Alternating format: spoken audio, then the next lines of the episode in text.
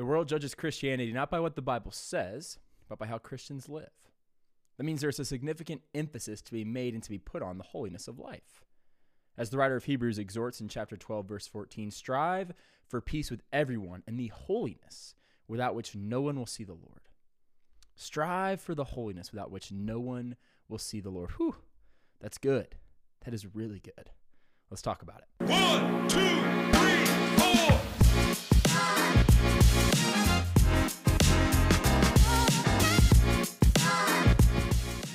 Welcome to the X Plus One podcast, where we meet you where you are with Jesus Christ and seek to take you one step closer to Him. I'm your host, Luke Metzler, and before I welcome you to part two of our series, I just got to say I've got a special guest again on this podcast. It is Teddy. Hey, Teddy. She's to my right. She's got a sock in her mouth, and I kept trying to get her to go upstairs so I could record this podcast, but she would not listen. This dog was not going upstairs. She wants to be present for the podcast. I guess she's a fan. Adamant listener. Teddy, are you an adamant listener? Silence. She was talking to me earlier, and she might be talking during this podcast as well. So I'm currently rubbing her ears, so hopefully that'll keep her keep her quiet. But anyways, welcome to part two of our short series entitled Do You Care Most About What God Cares Most About? Now, in part one last week, I proposed the question to you all, and we unpacked one of two things that God cares about most, which is salvation. We talked about how when looking internally, we don't seem to value our own salvation enough, taking joy in our work for God and not the work of God in our hearts. We also talked about how when looking externally, we don't seem to value the salvation of others enough, desiring other things more than desiring for them to share in the fullness of joy that comes with being in the presence of God and the love that we get to embrace and experience through a saving relationship with Him, which again, I think the biggest reason for that is because we don't value our own salvation enough to value others enough. And if you haven't listened to that podcast yet, I really encourage you to do so. And if you did tune in to that podcast, you would know today that we're talking about the second thing, the other thing that God cares about most, and that is our sanctification. Now, although I'm sure many of you know what sanctification is, I want to put a definition on it. E.M. Bounds says God's work is to make holy men out of unholy men. God is holy in nature and in all his ways, and he wants to make man like himself. And that is exactly what sanctification is. It is God's work, first and foremost, and that work is the becoming more like him. I love what Peter says in 1 Peter chapter 1 verses 15 and 16. He says, "But as he who called you is holy, you also be holy in all your conduct, since it is written, you shall be holy, for I am holy." That's following Jesus right there. I'll read it again. As he who called you is holy, you also be holy in all your conduct, since it is written, You shall be holy, for I am holy. Again, that's following Jesus right there. Why? Because when you are truly saved, when the Holy Spirit lives in you, your truest desire is not to go out and party, it's not to attain generational wealth or some high position or important social status. Your truest desire is no longer horizontal in nature. When you become indwelled with the Holy Spirit as a follower of Jesus, you are no longer a slave to your flesh and to your sin. But Paul says in Romans 6 18 that you have become a slave to righteousness, meaning that your truest desire is now heaven bound. It's vertical. That means it is to be made holy, to become like the one who saved you, aka to become sanctified. Now back to verses 15 and 16 in 1 Peter chapter 1. Notice how Peter says twice he says twice that we ought to be holy. On the surface, you may think that's insignificant, but it's actually huge. It's huge that we come to grasp the choice of language there and its importance to us. You see, those words, they revealed us that we cannot make ourselves holy. We can't do it. We can't do it. God is the one who called us to holiness, not ourselves. We must be made holy through His work and Holy Spirit in our hearts. In other words, and I really want you to get this, I want you to get this because this is important. Okay. And it builds off what we talked about last week. In other words, above all, we're not called to do holy, but to be holy. Yes, we have good works to complete, and doing holy, holy is something every Christian should do, but being must precede doing. Being must precede doing. You must be holy before you can do holy. You need to have a holy heart, of which only God can change and create before you can live a holy life. Now, although that may seem obvious, we don't live like it is. We don't live like it is. We think we can just do holy without being holy. We think we can adjust our behavior to clean up our language or our bad habits, or we think volunteering or being generous with our money is going to help us be holy, but it's not. It's a facade because it's mechanical change and not organic change. It's surface level change. We honor with our lips, but our hearts are far from God. And if you don't agree with all that, I want you to ponder for a second. Just ponder with me the American church, okay? I want you to hear what E.M. Bounds writes on this in one of his books that he released in, or that was released in 1920. All right, he writes, the work of God in the world is the implantation, the growth, and the perfection of the holiness in his people. Keep this ever in mind. But we might ask just now is this work advancing in the church? Are men and women being made holy? Is the present day church engaged in the business of making holy men and women? This is not a vain and speculative question, it is practical, pertinent, and all important. The present day church has vast machinery. Her activities are great and her material prosperity is unparalleled. The name of religion is widely spread and well known. Much money comes into the Lord's treasury and is paid out. But here is the question Does the work of holiness keep pace with all of this? Is the burden of the prayers of the church people to be made holy? Are our preachers really holy men? Or to go back a little further, are they hungering and thirsting after righteousness, desiring the sincere milk of the word that they may grow thereby? Are they really seeking to be holy men? Of course, men of intelligence are greatly needed in the pulpit, but prior to that, and primary to it, is the fact that we need holy men to stand before dying men and proclaim the salvation of God to them. Now, I love that. I love all that, and obviously we can't unpack all of that, but Bounds is onto something in his words there. I think the question of whether or not the holiness of God's people is keeping up with the activities and machinery of the church is a great question, and one that the modern 2023 American church clearly answers as no. I mean, Bounds wrote that in the early 1900s. And then that was published in 1920, saying that the machinery, the money, and the activities of the church were great. How much more? How much more are they now in 2023? I mean, some churches put on a whole movie like production every Sunday with the crazy high tech equipment they have, and they do choreography for you know Easter service, Christmas service, and they, their worship is a lot like what you would experience at a concert. We've got more money than ever in the American church. We've got multi site churches. We've got events after events after events going on in the church. We've got the Tuesday morning coffee with the ladies and the men's meetup to grill and watch college football on Saturday. We've got the weekend retreat coming up, as well as the multiple events for Christmas fundraising and gift packaging. We got a whole lot, a whole lot of activity going on in the church. And Bounds asks, does the work of holiness keep pace with all of this? Does it? Does the church care most about what God cares most about? Are they, first and foremost, prioritizing the growth of holiness in the people of the congregation? Or is the church first and foremost prioritizing material matters? Are people's sanctification on the mind and a driving factor in the church? Or is it their money or their attendance in the name of a full, a full church? Think about that. I'll say this, and, and this is the hard truth.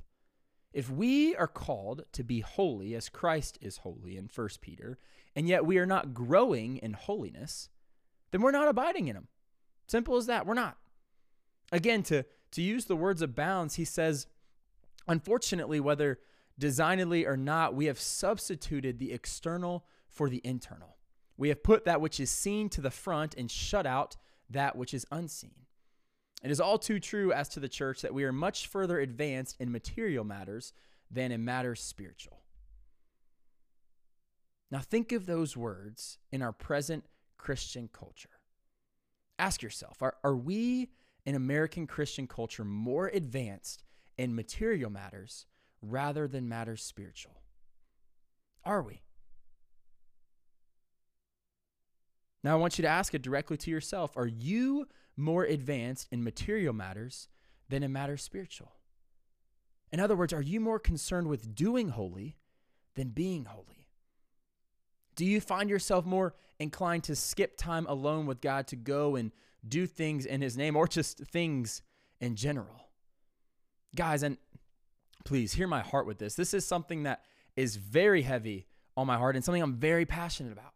Like literally just this weekend, I was explaining to some friends in the car on the way back home from church how much it bothers me that there's such a lack of godly men in the church. It bothers me that I interact with and have interacted with so many leaders, some that are my age and some who hold high positions in very large and impactful churches who do not prioritize personal holiness and becoming more like Christ. They don't prioritize their sanctification, they don't prioritize holiness at all. And that's a problem. That's a problem because as leaders go, so will the church, so will the body. You cannot lead people where you haven't been. And if you haven't been anywhere that is holy, if you haven't been pursuing holiness, pursuing becoming more like Christ, well, then how can we expect the body to pursue that? How can we expect those being led to desire and grow in holiness? Now, obviously, I, I can only speak from my experience with, with other men, and obviously on this podcast, I don't want to give personal examples, but I'm also sure it's prevalent with women too. We have totally gotten away from prioritizing and valuing personal holiness in America's Christianity. We 100% have. And the evidence is everywhere. You don't have to look very far to see the holiness issue in the church. You don't. And that brings me back to the first thing that I said on today's podcast. The world judges Christianity not by what the Bible says, but by how Christians live. Friend, people are watching. They're watching. There are very few people who are curious enough to study the Bible on how Christians ought to live. They don't know.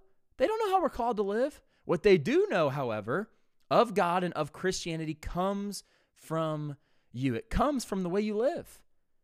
And right now, unfortunately, I don't even know what a non believer would say a Christian is because they get so many contrasting images of them. It's true. It really is. So many people claim they're Christians and then they leave they live vastly different lives. I don't know what a Christian is sometimes. I'm like, man, this is what the Bible says. And then here you are saying you're a Christian and you live a life completely different than what Scripture calls us to live. My mom's told me before that you may be the only Bible that someone reads. And I know what you're thinking with that. Yes, yes, I do indeed have the best and the wisest mom in the world. I love you, mom. And yes, she is 100% right. She is. You may be the only Bible people read. What a great responsibility and also what a great honor to represent God in that way.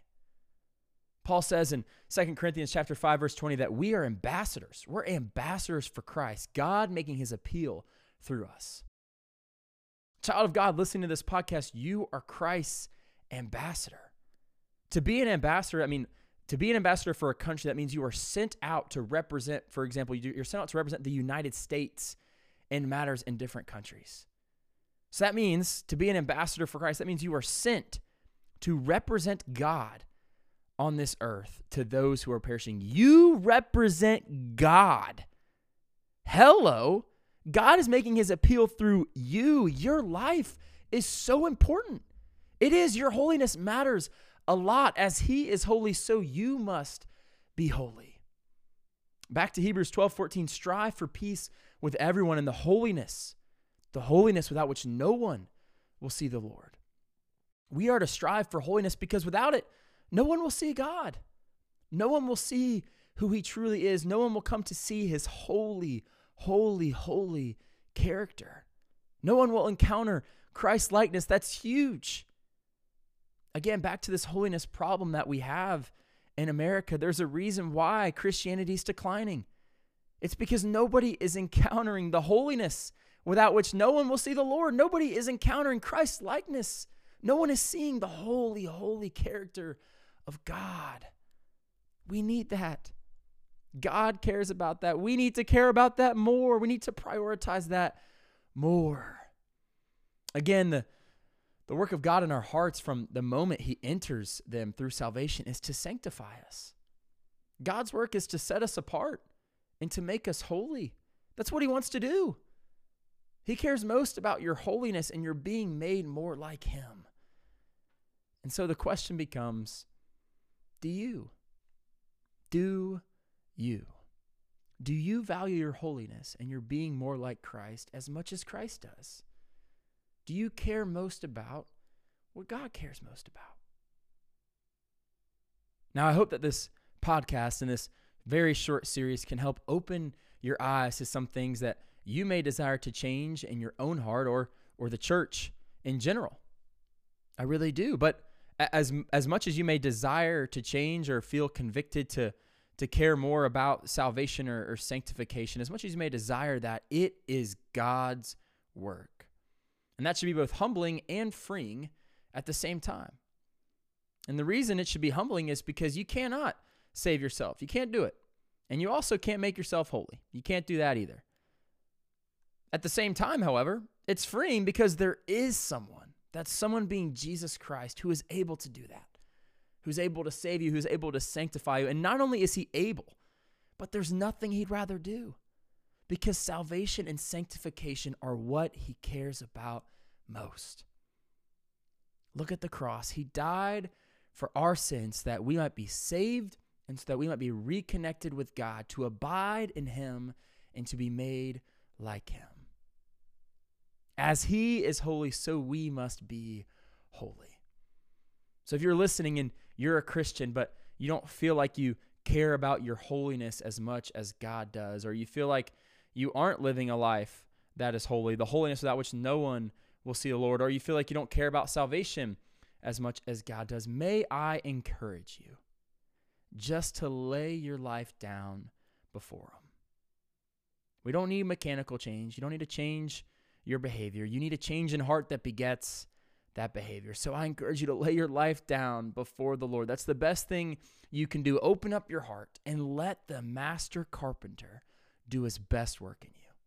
Let him do what he wants to do. Let him make you holy. Let him shift the desires on your heart.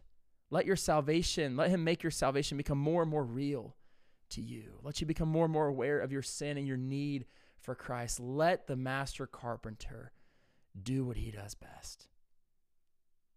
And that is cultivate a heart like his. And if you're listening and you don't know Jesus, well, you should. You should because he rocks. And there is no greater freedom, no greater joy than that which is found in him. It is so true. I've lived it, I've experienced it. God is so good. No greater freedom, no greater joy. Life and life abundantly found in Jesus Christ. There's nothing better than a relationship with him.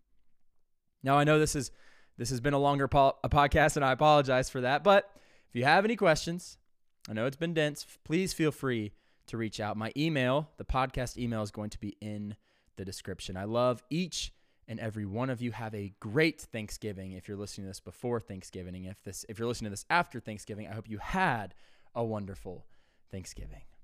I love you all, truly. God bless.